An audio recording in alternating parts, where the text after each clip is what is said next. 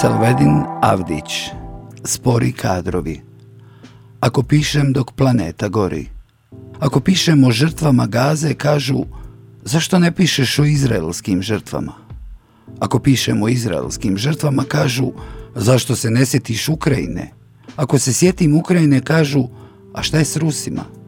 Ako pomenem Putina, kažu Bojiš se pisati protiv Zapada, piješ Coca-Cola. Ako pišemo Zapadu i pijem pelin, kažu ne smiješ pisati o Turcima, vidimo kako se zoveš. Ako pišemo Turcima, kažu ima li pomjena o Kurdima?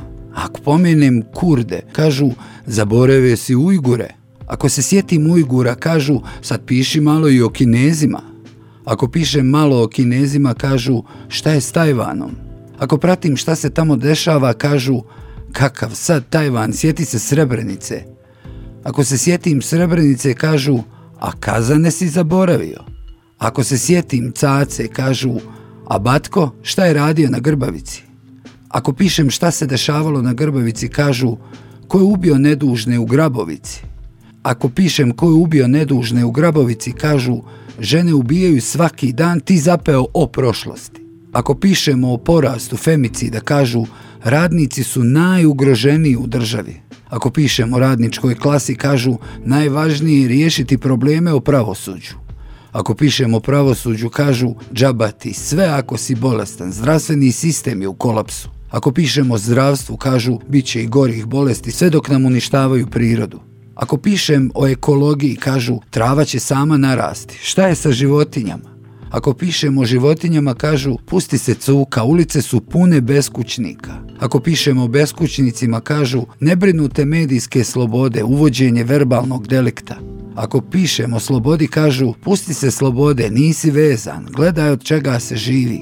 Ako pišemo o ekonomiji, kažu, piši o krađi i korupciji, to su naše najunosnije grane privrede. Ako pišemo o krađi i korupciji, kažu, ne pišeš o napadima na državu, nikakav si patriota. Ako pišemo napadima na državu, kažu slabo je to, moraš više pisati o Dodiku i Vučiću.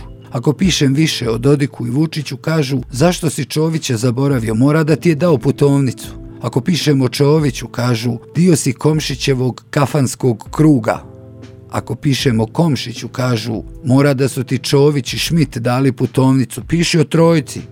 Ako pišemo Konakoviću, kažu pripadaš Bakirovom obavještajnom podzemlju. Ako pišemo Bakiru i sebi kažu zašto te ne zanima šta se dešava u Republici Srpskoj. Ako pišemo Republici Srpskoj kažu piši ti o svojoj federaciji, pusti ti nas.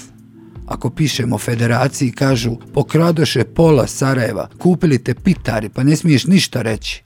Ako pišemo krađi pola Sarajeva kažu mani se ti Sarajeva, imaš svoju zenicu. Ako pišemo zenici onda kažu svoj ti posao, brini se ti za sebe. Ako pišemo sebi, onda kažu koga je briga za tebe? Zar ne vidiš da planeta gori? Zašto uopšte pišem? Pa zašto uopšte pišem kad je već tako? O toj navadi vrlo uvjerljivo pisao je Arto u svojim pismima iz ludnice. Svako pisanje je svinjarija. Ljudi koji izlaze iz mutljaga u namjeri da pojasne sve što im se vrzma po glavi su svinje. Svi pisci su jedno krdo svinja, a posebno ovi današnji, rekoh vrlo uvjerljivo. Ali ako to nije dovoljno, dodajem kunderin opis grafomanije.